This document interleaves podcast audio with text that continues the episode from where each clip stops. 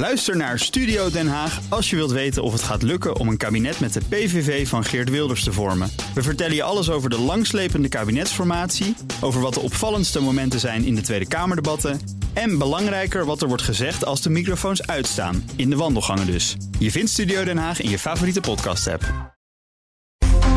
Altijd en overal op de hoogte blijven. Download de gratis BNR-app. BNR Nieuwsradio. The Big Five. Paul van Liemt. Nog twee weken en dan gaan de Turken naar de stembus voor de presidentsverkiezingen. De inflatie in het land is hoog en de aardbeving heeft het land hard geraakt. De huidige president Erdogan lijkt minder populair. Erdogans belangrijkste uitdager, Kemal Kılıçdaroğlu, die gaat voorop in de peilingen.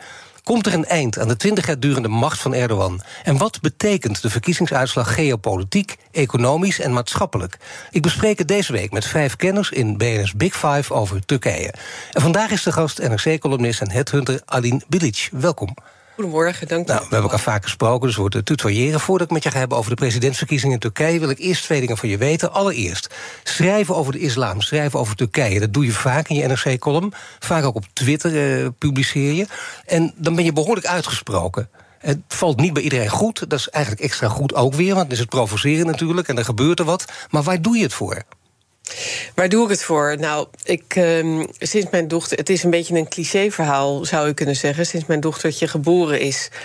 Voel ik me iets wat meer genoodzaakt om me te roeren in uh, maatschappelijke discussies. Dat kan over duurzaamheid gaan, dat kan over digitalisering gaan. En dat kan, gaat ook over het leven in uh, de grote stad in, uh, in Nederland. Um, en dan heb je te maken met diverse bevolkingsgroepen. En dan is het de kunst om te kijken hoe we goed naast elkaar kunnen leven, met elkaar kunnen leven. Uh, net zoals we dat in de jaren 80 en 90 hadden. Dus uh, het tegengaan van segregatie is het achterliggende doel bij mij. En dan ten tweede, er wonen familie en vrienden van jou in Turkije. Uh, je komt er regelmatig, je bent zelf geboren en getogen in Rotterdam. Wat is jouw favoriete plek in Turkije en, en waarom ook? Oh, dan uh, kan ik daar eigenlijk heel duidelijk over zijn. Dat is Izmir, dat is een combinatie van... Uh, Tel Aviv, westerse steden zoals Nice... Um, het, het, ligt aan de kust en het is. Uh, ja, ik ben inderdaad geboren in Rotterdam, maar mijn eerste 15 jaar ben ik daar vrijwel jaarlijks naartoe gegaan. Ik zat thuis te drammen van wanneer gaan we nou eens een keer naar Frankrijk, maar we gingen toch naar Izmir. Ja. En nu achteraf, na mijn achttiende hoefde ik er een aantal jaren niet te zijn. Nu achteraf vind ik het met man en kind uh, heerlijk om er te zijn. Ja. Maar nog steeds, uh, dat, dat, laten we zeggen, als je moet kiezen tussen Izmir en Istanbul, dan kies je voor Izmir. Jazeker, het heeft een wat modernere. Het was wel grappig, laatst was dat ook. er zijn aardig wat Iraniërs, Iraanse vrouwen. Die werken in Turkije, veel expats ook. En die vinden het heerlijk om, om in Izmir te bivakeren. A, omdat het een wat uh, nou ja, vrijere stad is vergeleken met Istanbul. Istanbul heeft natuurlijk ook veel vrije kanten, maar het is een beetje klein Turkije.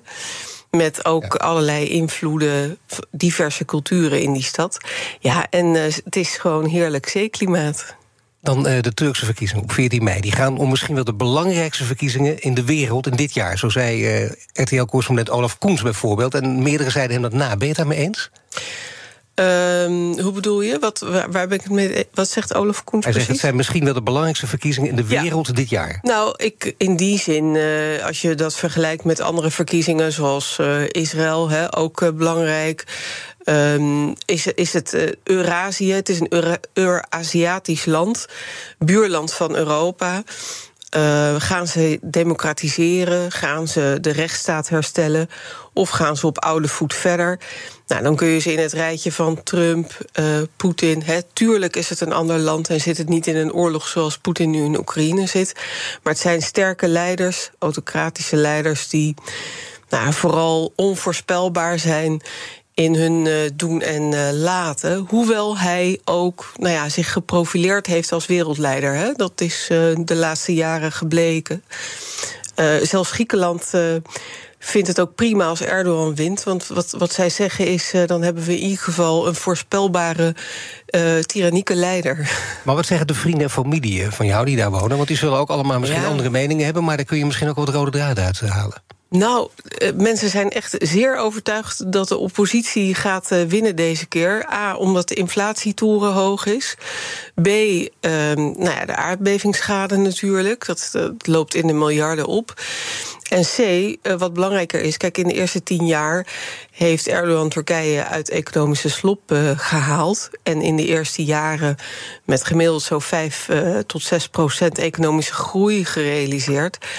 Nadat, uh, dat was uh, nou ja, de twintig jaar daarvoor gebeurde dat ook. Alleen aan het eind van die twintig jaar, eind jaren negentig, was dat behoorlijk in slop geraakt. Nou, dat heeft hij gerealiseerd. Dus pas, pas nu zie je dat, dat mensen zeer ontevreden zijn en het zwaar in hun portemonnees voelen dat, uh, dat die inflatie gewoon uh, niet, uh, niet meer te hanteren ja, ik zie dat deskundigen over Turkije op heel veel gebieden verschillen... maar op één punt zijn ze het wel eens dat het nu vooral om de economie gaat draaien. Zoals ja. Clinton een jaar geleden in Amerika ook zei... is die economy stupid. En dat, daar gaat het nu ook ja, over economie, in, Turkije. Voor de binnenland is het economie. En, en daarbij, ja, wat voor Turkije wil je zijn naar de toekomst toe? Wil je een Turkije zijn die zich weer opnieuw... Uh, van oudsher aansluit bij uh, Europa en zich daar meer verwant mee voelt? Of ga je afzetten? Hè? De, in het binnenland is er nogal een, een gerichte beeldvorming, dat er alleen maar vijanden buiten Turkije zijn. Nou, de oppositie, je kunt veel van hem zeggen. Hij is veel minder charismatisch dan uh, dan, dan Erdogan, Kılıçdaroğlu. Ja. Maar hij is niet iemand die... Uh, nou ja, allerlei... Ja, is, uh, het is een, een, vervelende naam, ik weet het, om uit te spreken in het Nederlands. Maar hij is in ieder geval niet iemand die... Nou ja, zeer gekke uitspraken zal doen in bilaterale of, of met diverse nee, landen. Maar voor, binnen Turkije kun je je voorstellen dat Erdogan, juist dat heb je altijd. Als je ergens lang zit, dan, dan hebben mensen toch het idee van ja, zie je wel, dat is vertrouwd en laten we die maar houden. Maar er gebeurde wat met hem. Ook bijvoorbeeld, het lijkt klein, maar toch. Hij, hij zakt in elkaar in een live talkshow. Ja. En dat is toch een event waar veel mensen naar gekeken hebben, waar ze over praten. Wat, wat gebeurde daar precies? Nou, dat is een beetje onduidelijk. Alleen, ja, ik vind Turks nieuws volgen altijd een beetje ingewikkeld. Want je krijgt 134 versies van wat er gebeurd zou zijn. Ja. En vervolgens. Uh, doet men uh, best, uh, zeg maar, om zo snel mogelijk hem weer in beeld te brengen dat er niets aan de hand is. Dus de, het echte antwoord weet je niet. Het is niet zoals de Europese berichtgeving. Er gingen geluiden dat hij ernstig ziek zou zijn, hartaanval, uh, oververmoeid. het is nu helemaal klaar. Dat soort berichten krijg je dan. ook in, nou ja, in diverse krantenstukjes. Maar echt weten we het niet. Maar dit was te klein om uh, grote in. Want allerlei zaken hebben natuurlijk invloed tijdens verkiezingen. En achteraf kun je dat pas keurig uh, zien en dan kun je dat mooi analyseren. Maar dit is, dit is, dit is een heel klein dingetje. Dit is niet iets wat, wat doorslaggevend zou kunnen zijn op het laatste moment. Je staat in de stembus, je denkt, wacht nou, even. Dat verwacht ik niet, omdat hij zoveel scandeert overal. En ik heb voor jullie uh, speciaal zondagavond laat nog even naar de Turkse zender zitten kijken... hoe hij tegenover zes journalisten de, uh, de, de, diaspora aanspreekt en insluit en, en van alles. Uh, de verspreiding van Turken over, ja, alle, over Europa. En, en echt, uh, nou ja, begripvol. En ja, overal probeert hij nu sympathie te kweken en overal in beeld te zijn. Hij is overal in beeld. En hij dus probeert eigenlijk ook al die stemmen vandaan te halen. In Nederland geloof ik ook 400.000 ja, mogelijkheden. 400.000 stemmers. Uh, verspreid over met name Deventer, Eindhoven, Amsterdam en Rotterdam. Ja. Maar kun je, of Amsterdam en Den Haag. Maar kun je zeggen dat dat, dat ook een hele grote invloed gaat hebben? Nou, dat, dat is, uh, er wordt geschreven dat dat een beetje in de marges uh, zit. Invloed in de marges. Uh, Amerika heeft van oudsher veel meer expats. Dus die zullen minder op Erdogan stemmen. Geldt ook voor het Verenigd Koninkrijk. Maar Nederland, België, Frankrijk en Duitsland... Daaruit is gebleken dat nou ja, de helft stemt. En daarvan heeft vorige keer 70% op Erdogan gestemd. Nou ja, er zitten inmiddels meer expats ook in Europa uit Turkije. Er is best een brain drain gaande. Maar hoe ver reikt zijn lange arm? ik bedoel, van, daar nou, zijn de ver. Ik, ik, ik was uh, weer gechoqueerd, ondanks dat je het weet. Hij spreekt echt aan van... Uh, de, een journalist had de vraag gesteld van... Uh, de men, kunt u zich voorstellen dat de mensen die daar niet wonen... dat, dat, dat de Turken in het binnenland het vervelend vinden dat zij stemmen? Hij zei: Nee, dat kan ik me totaal niet voorstellen. Ik ben in de jaren zeventig in eh, Europa geweest, in Duitsland geweest. Hele vriendelijke mensen, hardwerkende mensen. Mensen die uh, volledig buitengesloten worden in die samenlevingen. Er wordt heel veel gediscrimineerd. In alle moskeeën, alle moskeeën worden besmeurd. Echt op die manier. Wij moeten de mensen helpen, we moeten ze insluiten. Nou, dat verhaal gaat dan echt minutenlang door. Ja, en ik kan me dan best voorstellen dat de tv-kijker hier in uh, uh, Amsterdam-Osdorp of Rotterdam-Zuid denken: ah, die man die, dat is mijn leider. Ik ga erop stemmen. The Big Five. Paul van Liemt. Mijn gast is NRC-columnist en headhunter Alin Bilic. Ik wil even kort door die recente geschiedenis van Turkije lopen... want het is wel van belang om te kijken hoe mensen naar Erdogan ook kijken. Want je hebt als uh, klein kind dus Turkije meegemaakt uh, voor Erdogan. Uh, vaak ja. in Izmir natuurlijk, ook met al die vakanties. Wat herinner je daarvan in die periode? Want ja, hij was vanaf hij is van 2002 is hij aan de macht. Ja. Maar daarvoor was hij natuurlijk ook al bezig. Ja, daarvoor in Istanbul. Hè. Ehm, burgemeester. Burgemeester. Nou, wat, je, wat de jaren 80 en 90, dat waren gewoon vrij, uh, vrij uh, westers Europa georiënteerde jaren. Uh, de liberalisering was op gang gekomen, dus grote multinationals uit Europa en Amerika namen organisaties in Turkije al over. Dus dat, dat was een, een traject wat al gaande was. Heel vaak wordt gezegd dat dat na 2000 is door hem is begonnen, het land is verkocht, et cetera, wordt genoemd. Maar dat, dat was iets al wat gaande was. Nou, en het was een seculiere rechtsstaat. Er was uh, echt uh, nou, wetgeving aangepast om juist die seculiere waarden te beschermen. Omdat er. Nou, het Iraanse regime was al in opkomst, Saudi-Arabië. Uh, financiering van buitenaf uh, tegengaan was, was maar één manier voor. En dat is de, de, de rechtsstaat uh, extra beschermen op dit soort onderdelen.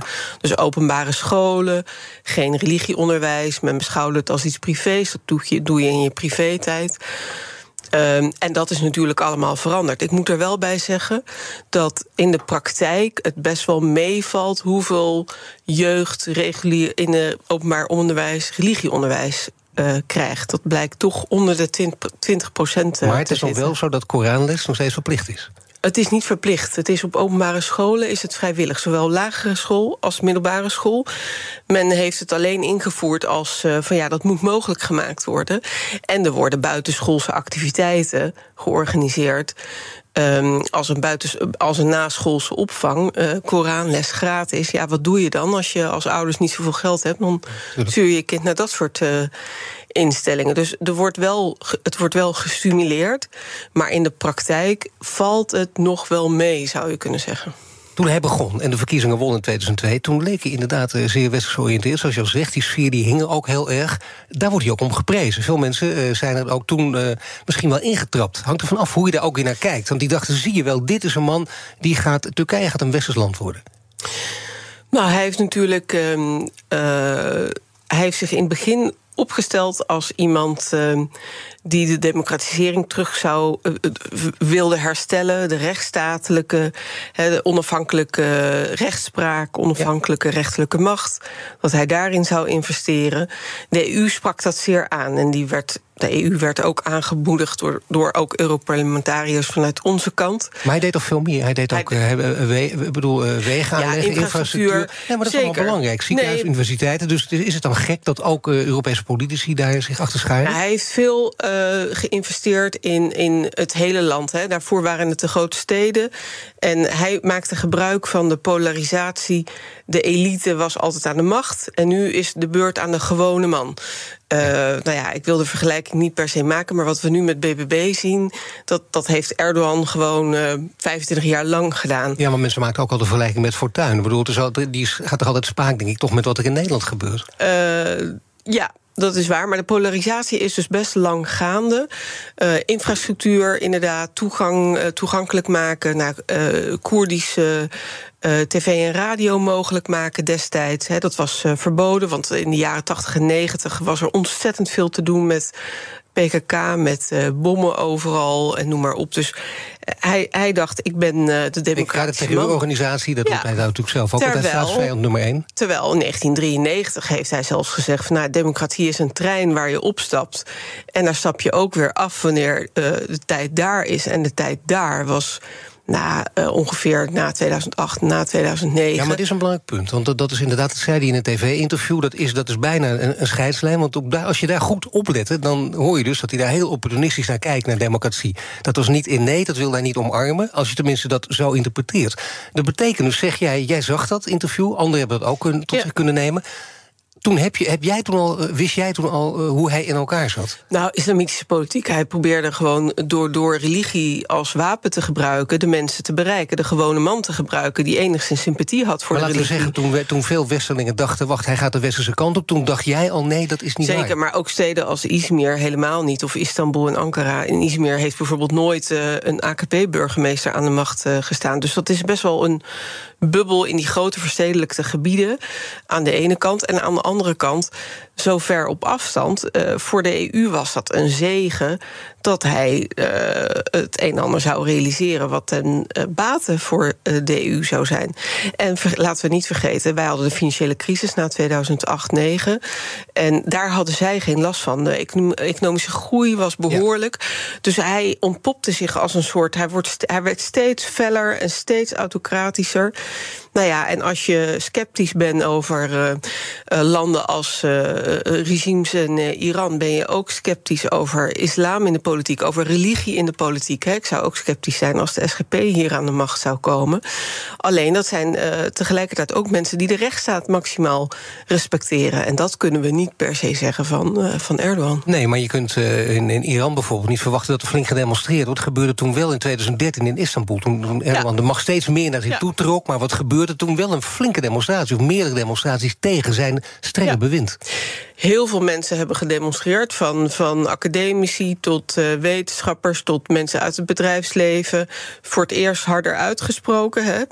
Um, Alleen daar heeft hij nog harder mee afgerekend. Door veel meer macht naar zich toe te trekken. Door uh, nou, top van uh, het leger toch aan te passen. Uh, rechtelijke macht naar zich toe te trekken. Controle over de centrale bank. Als je hoge inflatie hebt, zeggen economen. dan moet je juist je rente verhogen. Hij heeft een vrij activistisch monetair beleid gehad. Door te verlagen, verlagen, verlagen. Nou ja, het is net voor corona zelfs weer opnieuw verlaagd. En nu zie je uh, na twintig jaar dat, dat die groei opgehouden, dat er voor het eerst krimp is. En uh, nou, los van die krimp, mensen hebben gewoon niks meer te besteden. Wij hebben dat nu. Hè. Ik hoor net dat wij ook inflatie weer richting ja, 5% loopt. Maar nou, dat gaan anders. we toch heel anders. We gaan dat wel in onze portemonnee voelen. Dus als dat al 20 jaar gaande is, Tuurlijk. ja, reken maar uh, dat de gewone man uh, nu denkt van nou, wat hebben we aan deze uh, aan deze kerel. Maar een van de punten die jij noemt is dat hij uh, het leger versterkt heeft. En uh, uitgerekend na die demonstratie in 2013, drie jaar later, komt er een coup... waar ook een deel van het leger natuurlijk bij betrokken was. En ze probeerden Erdogan af te zetten. Het is mislukt in 2016. Ja. Dat was van hem in deels misschien een misrekening... maar daarna kon hij natuurlijk alles de boel strakker naar zijn hand zetten. Hoe heeft hij dat gedaan? Nou, is dat vooral gedaan door iedereen terrorist, iedereen die tegen zijn beleid is. Dus ook uh, nou ja, de, oppositie is, de, de zogezegde seculiere oppositie is de P van de A van Turkije. De grondleggers ook van de rechtsstaat daar, of de republiek.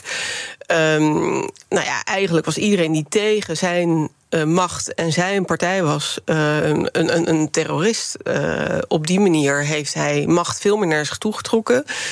Nou, er zijn mensen die gewoon uh, sindsdien niet meer over de telefoon of over WhatsApp hun uh, opvattingen doorgeven. Omdat ze bang zijn uh, dat ze hun positie kunnen verliezen. Dus ook een hoogleraar in de medische wereld doet dat niet meer. Omdat hij ziet dat een collega ineens van zijn post wordt gehaald. Ja, maar dan krijg je en dat zijn niet eens mensen van... die iets met politiek te maken hebben. Nee, dat gaat dus heel ver af van, laten we zeggen, de liberale westerse waarden. Want dan is het inderdaad worden het landen waar je naar je buren gaat kijken, vervolgens naar je familie gaat kijken. Iedereen kan je verlinken. Nou, dat kijk, aan de ene kant kun je dat niet zo goed bewijzen. Zijn het uh, particuliere uh, ervaringen. Hè? Aan de andere kant, de vrije pers is best wel behoorlijk aan banden gelegd. Hè, daar waar hij zei dat hij democratisch is. Hij heeft gewoon macht over alle media. Hij. Nou ja, ik moest ook zondagavond toen ik keek voor, voor deze uitzending over de diaspora. Hoe, hoe, hij. nou, er komt, je mag een vraag stellen, maar je kunt geen op het antwoord kun je geen vraag meer stellen. Dus hij, hij er waren ook zaken als hij claimt bijvoorbeeld ook luchthavens die in 1987 gebouwd zijn, dat hij dat gebouwd zou hebben, want hij staat bekend om het bouwen. Hè? Ja. En, en daar komt al geen repliek voor. Terwijl ik als buitenstaander weet ook dat, dat de luchthaven van Izmir al decennia bestaat en niet onder zijn vleugels is. Maar hoe ging dat verder in dat interview? Merk je dan ook echt de enorme onderdanigheid van de interviewers ja, opzichte van hem? Het is echt, ik moet toch denken aan andere autocratische landen. Uh, gewoon met een behoor, echt een soort uh, uh, ja, een, een, gouden kamer. En hij zit daar en die zes journalisten zitten op meters afstand. stellen netjes hun vraag. Beetje zo ver als wij van ja, het afstand. En hij gaat een soort college houden. En daar kun je dan geen vraag meer over stellen. Totdat de volgende vraag weer is. Nou, je kunt. Nou ja, ik weet het natuurlijk niet 100% zeker, maar die vragen zouden ongetwijfeld zijn dan van tevoren bekend of, of, of niet. Maar je kunt, ja, het is geen interactief gesprek. Uh, nee, zo gezegd. Ik kan me helemaal voorstellen hoe dat gaat. Vol ontzag en, respect. En nou, je moet natuurlijk een staatsman respecteren, maar je kunt hem toch nou ja, uh, bevragen. Op nee, geen, uh, geen excellentieniveau. Zeker. Mijn gasten die stel ik aan vragen via de kettingvraag. In de vorige aflevering was hier Rob Vreken, Turkije-correspondent voor de Volkskrant. Die had deze vraag voor jou. Ja, ik wil aan haar vragen. Kun je begrijpen waarom uh, ongeveer de helft van de Turken op Erdogan stemt? Ja. ja, zeker. Ik kan het me heel goed voorstellen. Um, hij heeft natuurlijk een, een, een bredere welvaart. Hè, wat ik zei, de elite, de seculiere elite is, uh, uh, dat is als een soort ja, vijand uh, neergezet. dus breder, de gewone man heeft meer in de portemonnee gekregen in het begin. Um, Turk zijn, aangesproken op het Turk zijn. Turkije is nooit gekoloniseerd geweest. Dus het nationalisme is een uh, vaderlandsliefde is anders dan wat wij hebben. Hè. Oh, vlaggen, Turk zijn, dat steeds aanspreken zorgt voor een vorm van nationalisme die behoorlijk aangewakkerd wordt. Uh, daardoor stemmen mensen graag op hem. Dus de identiteitspolitiek zou je kunnen zeggen. Dat, dat hij ze echt op een voetstuk heeft gezet. Uh, nou, religie, hè, het is uh, goed om moslim te zijn, uh, praktiserend te zijn. En dat hebben al die st staatsmannen daarvoor nooit toegelaten. Eindelijk zijn jullie vrij om te doen en laten wat je willen. Nou ja, en die politieke polarisatie, dat, dat is natuurlijk. Um, de afgelopen twintig jaar maatgevend geweest. Goed, maar dan kun je je voorstellen media. dat de helft erop stemt. Maar de helft dus uh, waarschijnlijk niet. Daar gaan we zo meteen over ja. verder praten. Morgen is politiek analist en columnist Joost Lagendijk de gast. Abonneer je op onze podcast via je favoriete podcastkanaal... om geen aflevering te missen. En straks praat ik verder met columnist Alim Bilic... over de Turkse identiteit natuurlijk... en de toekomst van het grote land. Blijf luisteren. Ook Hugo Reitsma vind je in de BNR-app. Superhandig die BNR-app. Je kunt alle programma's live luisteren, breaking nieuwsmeldingen... je blijft op de hoogte van het laatste zakelijke nieuws... en je vindt er alle BNR-podcasts, waaronder natuurlijk de belangrijkste... Boeken en de Wijk. Download nu de gratis BNR-app en blijf scherp. Blijf scherp. BNR Nieuwsradio. The Big Five.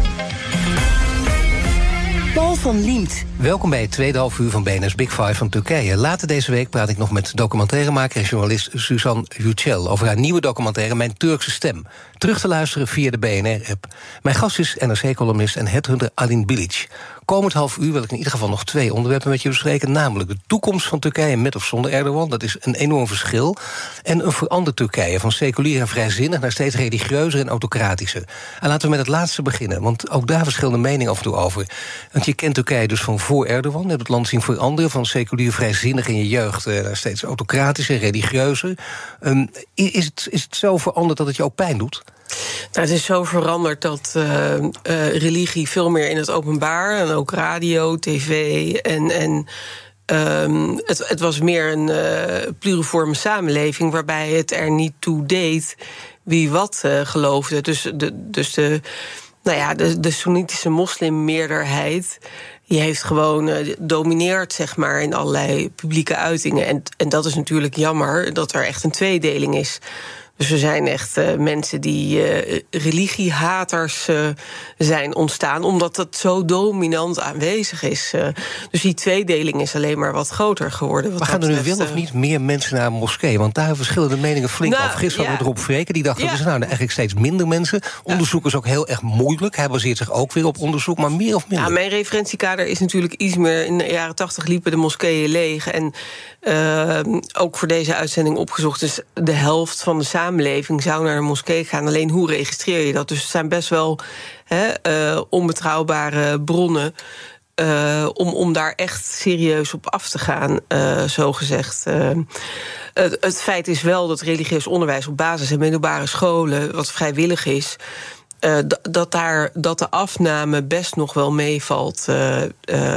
Maar goed, in de uitwerking zie je dat de dagelijkse praktijk heel anders is. Maar als je kijkt naar nou, dus vanuit Europa-perspectief, stel de oppositie wint, is het nog maar zeer de vraag of Europa dat leuk vindt. Hè? Een, een, een, een leider die, zich, uh, die wat voorspelbaarder is, die fatsoenlijker communiceert, zich op Europa richt, uh, uh, de rechtsstaat wil herstellen, democratie wil herstellen dat betekent nogal wat voor Europa. Gaat Europa dan uh, de armen weer openen voor uh, uh, dit, dit Eur-Aziatisch land? Het is ergens ook een beetje makkelijk om met Erdogan op afstand deuren half dichtgooien, vluchtelingendeal afsluiten ons, ons probleem is het daarmee nee, niet dat snap meer. Ik. Strategisch kan dat gewoon uh, inderdaad heel, heel voordelig zijn. Dat zou kunnen, dat weten we niet. Dat is een beetje koffiedik kijken. De oppositie wat... zal, uh, sorry nog het laatste... zal vluchtelingendeal echt willen openbreken. Want zelfs de, de, de aanhang van Erdogan... Hè, 5 miljoen vluchtelingen totaal is het, uh, hoor je gewoon dat het allemaal niet meer goed gaat. Hè, de acceptatie. Daar waar hij tien jaar geleden zei van ja, dat zijn onze broeders, hè, islamitische broeders. Dat, dat werkt niet meer. Uh, maar de oppositie is daar helemaal klaar mee. Die, die wil gewoon een oplossing. Goed, dan is het nu tijd voor een uh, zeer persoonlijke vraag. Als jij het niet erg vindt. Want als jij het nee, erg vindt, doe ik het niet. Nee, ja, Oké, okay, nou, dan doe ik het gewoon. Nou, kijk, ja, nou, daar komt hij dan. Nee, ben kijk, wat van je gewend. Ben je tot nu toe uh, volledig eerlijk geweest, of niet? Nou, zeker wel. Zeker, ja. Ik voel me redelijk comfortabel. Heb je het idee dat ik hier nerveus uh, tegenover je Totaal niet, maar ik heb wel uh, natuurlijk veel dingen over jou gelezen en gehoord. En toen dacht ik, ja, uh, ik snap het ook wel. Je zegt, in mijn columns ben ik terughoudend. En dat is, dat is voor een columnist heel onprettig. Op de radio durf je makkelijker te uiten. Dat vond ik ook al een interessant verschil trouwens. Want ik, ik ken mensen die het omgekeerde hebben. Maar jij denkt dus dat je, of jij vindt dat je voor je columns niet alles moet opschrijven wat je wil. Nou, er zijn uh, twee typen achterbannen in Nederland uh, die, echt met over één zin kunnen vallen uit een column. En dat is de FVD-achterban en dat is de denkachterban. als je in een column iets zegt over. Ehm, nou ja, twee jaar terug was dat over de Armeense genocide. nou, de hele wereld kwam op me af als je iets zegt over coronamaatregelen, dat was ook iets wat men uh, niet, uh, niet trok. Um, Terwijl het redelijk inderdaad afgewogen opgeschreven is. Maar waarom zou je je daaraan storen? Ik bedoel, dan weet je, het komt uit die hoek en dat, dat ja. is even lastig. Dan komt er weer zo'n storm over je heen. Maar als je toch, je begeeft je gewoon ook vrij uit op Twitter en noem maar op. Ja. Je, je schrijft zo'n column en een column wil je juist toch niet met je, met je hand op de rug schrijven? Nou, het wordt een andere zaak als mensen je online je adres publiceren. Of uh, er moet eens een keer iets mee gedaan worden. Of. Uh, nou ja, sommige FVD'ers die uh, uh, privé berichten dat je je uit het publieke debat moet terugtrekken. Uh, nou, denkachterban. Uh, dat maar dan heb je toch misschien, als, je, als je een beetje geluk hebt, tenminste een goede hoofdredactie die je rugdekking geeft? Nou, je zou daar zeker hulp bij kunnen zoeken. Alleen het, is, het frappeert nogal dat, dat, dat wij op die manier met elkaar omgaan. En, en een uitzending als deze, of een andere radio-uitzending of een tv-uitzending, daar ziet men kennelijk de nuance in of zo. En, en op papier ben je niet mens van vlees en bloed. Dus daar kun je gewoon verrot op blijven schelden via allerlei manieren. dat ze tot en met je telefoon binnenkomen. En ja, dat, dat, dat is best. Natuurlijk, best maar we hebben ook over andere onderwerpen meer columnisten gehoord... die inderdaad zeggen, nou, hier blijf ik maar even van af... hier ga ik maar niet over schrijven. Terwijl het nou het mooie van columnisme is... dat je echt alles kan doen wat je wil. En dat maakt columns ook zo interessant. En dat je er ook Ja. aan kunt storen en dat je er ook kwaad over kan worden. Dat is zo, maar goed, kijk, gelukkig heb ik een brede oriëntatie en kan ik mijn onderwerpen afwisselen. Maar ik, ik, ik zou, denk ik, als ik om de twee weken iets over de integratie eh, van de samenleving in Nederland permanent eh, zou schrijven, ja, dan, dan je wordt als halve PVV'er weggezet. En dat, dat is best wel. een- we zijn daar behoorlijk in gepolariseerd in Nederland om daar gewoon fatsoenlijk met elkaar over te praten. En kritiek wordt. Nou ja, zeker eh, in, in, in eh, de bi- biculturele kringen.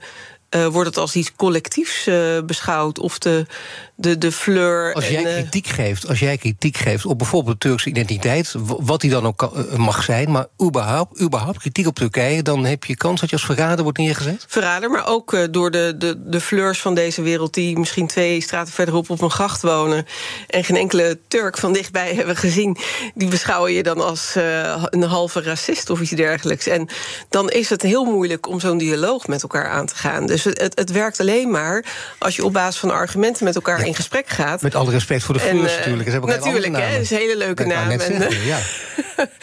dus, eh, Maar waar, waar het ook om gaat, is dat je. Kijk, je, wil, je wil in vrijheid schrijven. Dat, dat is uiteindelijk wat, wat het belangrijke punt is. Wat er echt een diepste aan. aan ten, dat ligt eraan ten grondslag. En dat wil je bespreken. Dat moet je ook kunnen bespreken. Wordt dat op een redactie ook besproken? Want ik vind dit nogal wat. Als dit soort bedreigingen binnenkomen. Dat jij denkt, ik kan niet opschrijven wat ik wil. Want kijken, ze gaan mijn adres publiceren. Nou, daar heb ik eh, onvoldoende zicht op. Hè. Er wordt wel hulp aangeboden en ik ben vrij om mijn onderwerpen te kiezen.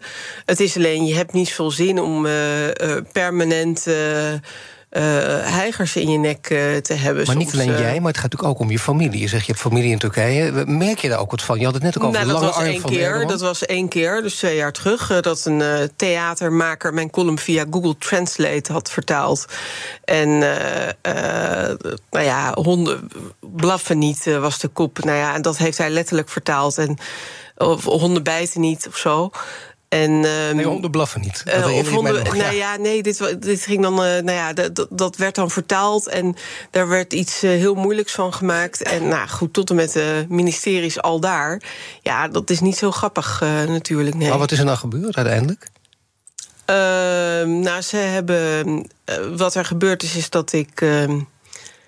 Nou, allerlei berichtgeving heb gekregen daarna. Dat ook Turkije ineens, dat ik vanuit Kayseri Centraal Anatolië allerlei berichten kreeg. Het, werd, het was een maand na mijn column, ik was in Zeeland. En ineens was er een hele grote massa's. Echt, eh, je praat niet over een paar honderd, maar echt duizenden eh, reacties uit Centraal Anatolië. Dat ik een landverrader in Nederland eh, ben. Maar je kunt inmiddels wel weer naar Turkije. Ja, ik, ja, ja, ik ben vorig jaar zelfs een aantal keer geweest. En dan zonder problemen. Ehm goeie vraag. Ehm, ja, daar kan ik weinig over zeggen. Hey, zelfs op de radio kun je er weinig over zeggen. Nou, dat betekent dat er nog wat achter is. Is het echt te link om daarover te Eh, praten? Nou, er is wel even een dialoogje geweest. Ja. Maar wat is dat, een dialoogje? Nou ja, bevragingen eh, van die gekke vragen. Hoe komt het dat je goed Turks spreekt? En dat soort dingen. Man en kind waren al voorbij. En ik kreeg toch eh, wat vragen. Ja, ik kan niet duiden waar dat allemaal aan, eh, aan ligt. Maar je bent wel voorzichtig, ja. Uiteindelijk gaat het ook over Turkse identiteit, waar de discussie vaak over plaatsvindt. Maar is het dan duidelijk wat die Turkse identiteit is? Is dat voor jou bijvoorbeeld volkomen duidelijk en helder? Voor mij Ja.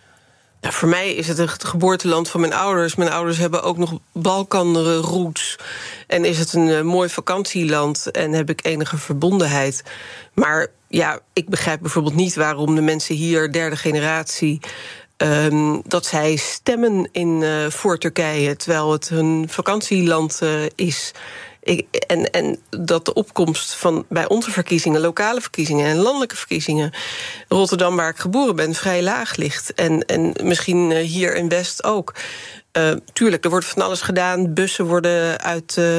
eh, ze worden met bussen gebracht naar de plekken waar ze kunnen stemmen voor Turkije. Maar ja, ik begrijp die oriëntatie niet helemaal. Zeker niet als je hier van generatie op generatie. Mijn vader was in 62 in Nederland, vergeet niet. Ja, we hebben het dus over 60 jaar. Ja. 60 jaar en dat je daarna nog betrokken bent over eh, wat zich daar in het binnenland afspeelt. Nou ja, er zijn verschillen in ieder geval. Zegt Rob Vreken, Turkije-correspondent voor de Volkskrant... die, die hier maandag was, die zegt... Turken in de EU zijn conservatiever dan in Turkije zelf. En jij kunt het heel goed vergelijken. Ben je het daarmee eens of niet? Nou, de Turk is. Uh, de, de, ik, ik ben door Turkije, Syrië, Jordanië. Uh, had ik gereisd voor de oorlog in Syrië. En daar zie je dat de Centraal, uh, Centraal Anatolië is duidelijk conservatiever. En in Nederland hebben we gewoon vooral Turken uit conservatieve streken. Uh, maar dan uit de jaren 60, 70, 80. Dus die zijn duidelijk conservatiever dan uh, de, de, de, de plattelandstreken die zich daar toch verder hebben ontwikkeld. Uh, de Turk vindt het fantastisch om met zijn auto daar naartoe te gaan en te laten zien hoe goed het wel niet gaat. En dat leeft nog steeds. Ja, tegelijkertijd zegt Rob Vreken, juist ook op basis niet alleen van, van eigen observatie, zegt hij, maar ook van, op basis van onderzoek, dat het verschil tussen stad en platteland juist in Turkije heel erg klein is. En hij vergelijkt het met uh, Zuid-Korea. Er zijn maar twee landen ter wereld waar dat verschil bijna opgeheven is. Um, nou ja, het, het is. Uh, kijk, de Europese Turk is redelijk. Uh, dat is niet de, de, in de academische wereld, et cetera. Maar dat verandert wel. Ik denk dat het binnen twee generaties echt wel goed komt met ook de Nederlandse Turk. Uh, maar het, het, gezinsleven, het collectivistische, vindt men belangrijk. Bij BNR ben je altijd als eerste op de hoogte van het laatste nieuws. Luister dagelijks live via internet. Bas van Werven. En heel langzaam komt de zon op rond dit tijdstip. Je krijgt inzicht in de dag die komt op BNR, het Binnenhof in Nederland en de rest van de wereld. De Ochtendspits. Voor de beste start van je werkdag. Blijf scherp en mis niets. BNR Nieuwsradio. The Big Five. Paul van Liemt. Luister naar BNR's Big Five van Turkije. Later deze week praat ik nog met Petra de Bruin... universiteitsdocent Turkse studies... gespecialiseerd in Turkse tv-drama's. Straks allemaal terug te luisteren via BNR.nl BNR en de bekende podcastkanalen. Mijn gast is NRC-columnist en headhunter Alin Bilic. Ja, als die oppositie gaat winnen... Hè, als we gaan praten over de toekomst van Turkije... als de oppositie gaat winnen dan gaan ze zich meer op het Westen richten. Dat is de algemene veronderstelling. Hoe ziet Turkije er dan uit? Stel nu in het meest positieve geval. Hoe ziet Turkije er dan uit? Nou, kijk, Turkije gaat niet direct veranderen. Uh, Amerika onder Biden verandert ook niet per se uh, direct. Uh, daar is tijd voor nodig. Um, maar die oriëntatie op Europa zal zijn. Men zal toch kijken van wat kunnen we met de douane-Unie afspraken doen? Kunnen we, daar, kunnen we dat upgraden? Natuurlijk, EU is zeer lange termijn. maar ja, het zou geopolitiek ontzettend handig zijn dat de armen toch open gaan. Uh, wat mij betreft. Uh, de verhoudingen met Rusland is zeer uh, belangrijk. Ja, maar dat is echt een hele belangrijk. Want je zag nu toch ook al een videoverbinding meteen weer. De eerste ja. Turkse kerncentrale geopend. Zie je een videoverbinding tussen Poetin ja. en Erdogan. En kijk eens eventjes, het lijkt erop alsof Poetin Erdogan heel duidelijk steunt. Dat er een enorme band is tussen beiden. Dat geeft toch een ander beeld dan met, met een oppositieleider die nou, eigenlijk kijk, premier wordt. Ja, kijk, het NAVO. De, Turkije was een van de eerste NAVO-leden. Koude Oorlog een belangrijke rol gespeeld. Aan de zij van Amerika. Altijd vriend van Amerika geweest. Nou, nu zijn er al onderlinge zaken rond Syrië, rond het afweersysteem van uh, Rusland, uh, die door Turkije afgenomen is. Het is ontzettend belangrijk hoe die bilaterale. Uh, en, en, Rusland is buurland van Turkije. Dus Rus Turkije heeft zich wel afgesproken, ook Turkije onder Erdogan, uitgesproken dat ze, dat ze achter Oekraïne staan. Maar ze hebben natuurlijk ook een ingewikkelde verhouding met Rusland. En ja. de oppositie, de seculiere oppositie ja, uh, de vraag is of zij uh, dat zullen voortzetten. Ik, het, vermoeden is van niet. Um, alleen, uh, het, het is wat ingewikkelder voor de westerse wereld. Is het wat ingewikkelder? Hoe ga je dan met Turkije om en hoe ga je stimuleren? Hè? Niemand hoe zal... ingewikkeld is het precies? Want ik bedoel, waar zit het hem dan in? Nou, dat is denk ik eerder een, een betrouwbaarder Turkije. Alleen uh, eerst, als je de houding eerst zien dan geloven hebt, dan heb je kans. Uh, kijk, de Erdogan gaat, die blijft nog leven en zijn AKP ook. Ik, de verwachting kan ook zijn dat er heel veel verkiezingen achter elkaar zullen komen. En dat als hij een misser, stel hij gaat winnen, stel hij komt aan de macht en Erdogan accepteert dat en stel binnen twee jaar gebeuren de dingen waardoor uh, de oppositie kan wijzen: kijk, zie je, het lukt niet. we zien dat ook in Israël. Ja. Netanyahu was er af en Netanyahu zit er op een gegeven moment weer. Dus het is niet verzekerd dat dat gelijk uh, helemaal goed gaat. Hè? Het is niet gelijk de hemel die je met de oppositie uh, hebt voor wat betreft Turkije. Nee, maar Alleen je bent als, je, als je de verkiezingen belangrijk vindt, die kun je pas belangrijk noemen. En zeker zoals uh, bepaalde correspondenten dat doen, de, de, belangrijkste misschien wel in, in deze eeuw. Dan, kun je zeggen dat er een, echt een enorm verschil is, toch, tussen beiden. En je maakt gelijk met Amerika, dat begrijp ik. Je zag het verschil met Biden niet in het begin, maar dan, na verloop van ja, tijd kijk, wel. Het is een voorspelbare politieke leider. Hij zal een minder activistisch monetair beleid voeren. Centrale banken meer respecteren. Dat betekent dat investeerders die klaarstaan. Uh, kijk, Duitsland en Turkije doet al van oudsher veel zaken met uh, Turkije. Maar er zijn landen die wat terughoudender zijn. Uh, die zullen veel meer bereid zijn om dat vertrouwen te gunnen. Dus in, in heel veel opzichten zal dat vanuit ons perspectief een voordeel zijn. Het belangrijkste is natuurlijk, nu, is natuurlijk nu wel in de hele Russische oorlog in Oekraïne en de positie ja, ten opzichte van Poetin. Dat, ook, dat zal Turkije ongetwijfeld voortzetten om zich te ontpoppen als wereldleider. Een ander heel groot probleem, Paul, is echt ja. vluchtelingen. Dat blijft het allerbelangrijkste voor het binnenland, omdat het best uh, maatschappijontwrichtend heeft gewerkt. Nog meer dan dat wij hier meemaken, omdat hele wijken uh, nou ja, vol zitten met Syriërs en Afghanen. En um, ja, hoe gaan we daarmee om als Europa ook uh, uh, met die vluchtelingendeal? Ik verwacht dat zij opnieuw een nieuwe vluchtelingendeal zouden willen hebben. hoe kan zo'n vluchtelingendeal eruit zien? Ik bedoel, dit is misschien te veel gevraagd dat jij dat precies gaat schetsen, maar je kunt wel het verschil aangeven. Ik denk dat je toch naar een gezamenlijke oplossing moet gaan werken... wat er moet gebeuren, en, en, uh, zowel in Syrië als in Afghanistan. En, en hoe je die grote vluchtelingenstroom... die ook alsmaar naar Turkije blijft... Uh, hoe, hoe, hoe, je dat uh, tegengaat met elkaar. Kijk, als wij het als probleem van Turkije zien, onder Erdogan zeg je: oké, we hebben die deal.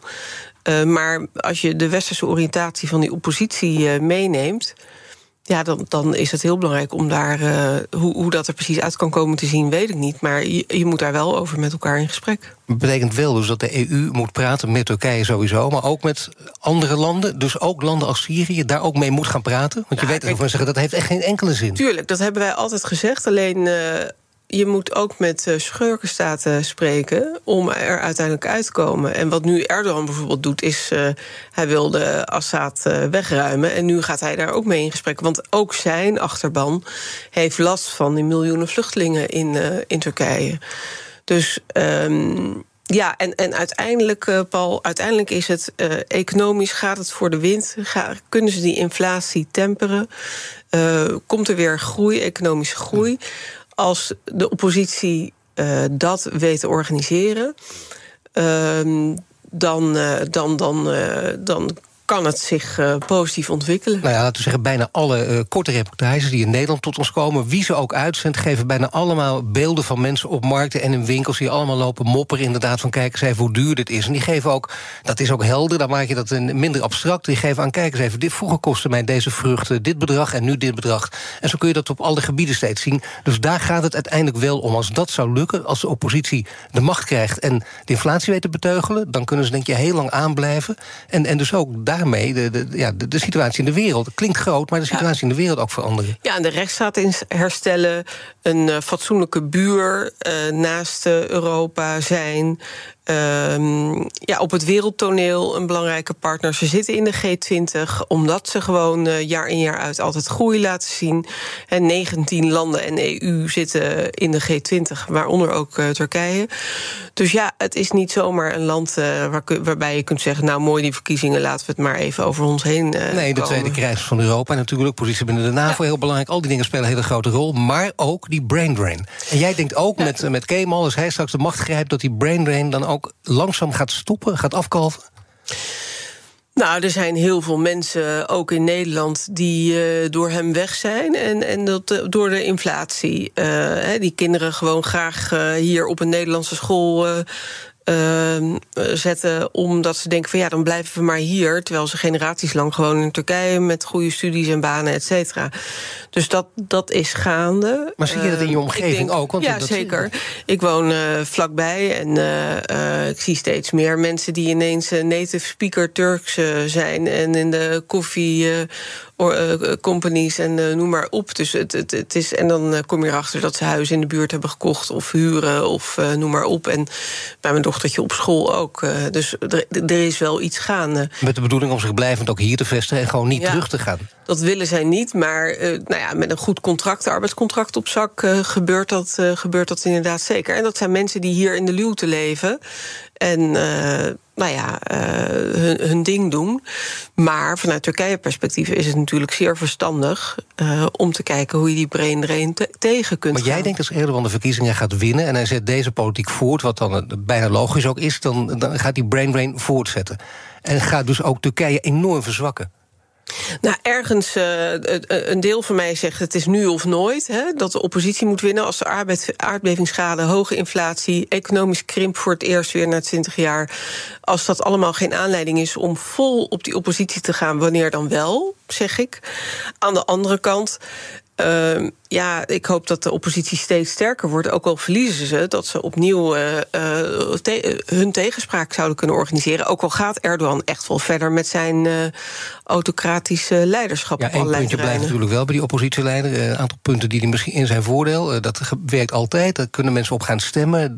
Dat kan de helft zijn en misschien meer. Maar in ieder geval zijn charisma, ja, dat, dat, dat blinkt niet uit.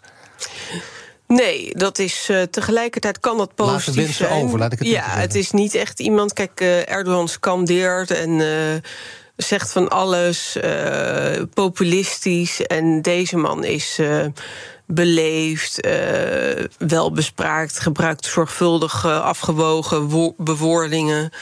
Het is een uh, ja, hij mag het grote publiek leider. natuurlijk uh, ongelooflijk boring ook. En laten we even eerlijk zijn. Ja. Ik bedoel, dingen die je van hem ziet ook, dan denk je... oeh, dat is heel monotoon en saai. Het is een typische P van de A-man, zeg maar. Nee hoor, het is een beetje een geintje. Nou ja, dat zijn jouw woorden. Mijn gasten stellen elkaar vragen via de kettingvragen. Je mag een korte, bondige vraag stellen aan de volgende gast. Dat is politiek analist en columnist Joost Lagendijk. Wat wil je aan hem vragen?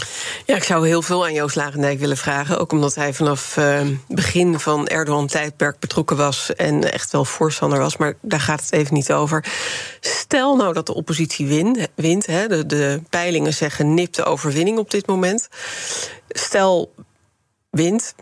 Wat gaat Erdogan doen? Accepteert hij zijn nederlaag? Uh, zo nee, wat gebeurt er dan? Uh, en zo ja, hoe ziet hij dat de positie van Erdogan wordt daarna? Wat gaat hij doen? Dank je voor dit gesprek, Aline Bilic. Alle afleveringen van BNS Big Five zijn terug te luisteren. Abonneer je op onze podcast via onze app of je favoriete podcastkanaal... om geen aflevering te missen. En nu Iwan Verrips met BNR Breed. Dag. Ook Liesbeth Staats vind je in de BNR-app. Ja, heel handig. Luister live naar Kees en mij tijdens de Daily Move. Dan blijf je ook gelijk op de hoogte van breaking news en het laatste zakelijke nieuws. En daar vind je ook alle BNR-podcasts, waaronder de Perestrooikast. Download nu de gratis BNR-app en blijf scherp.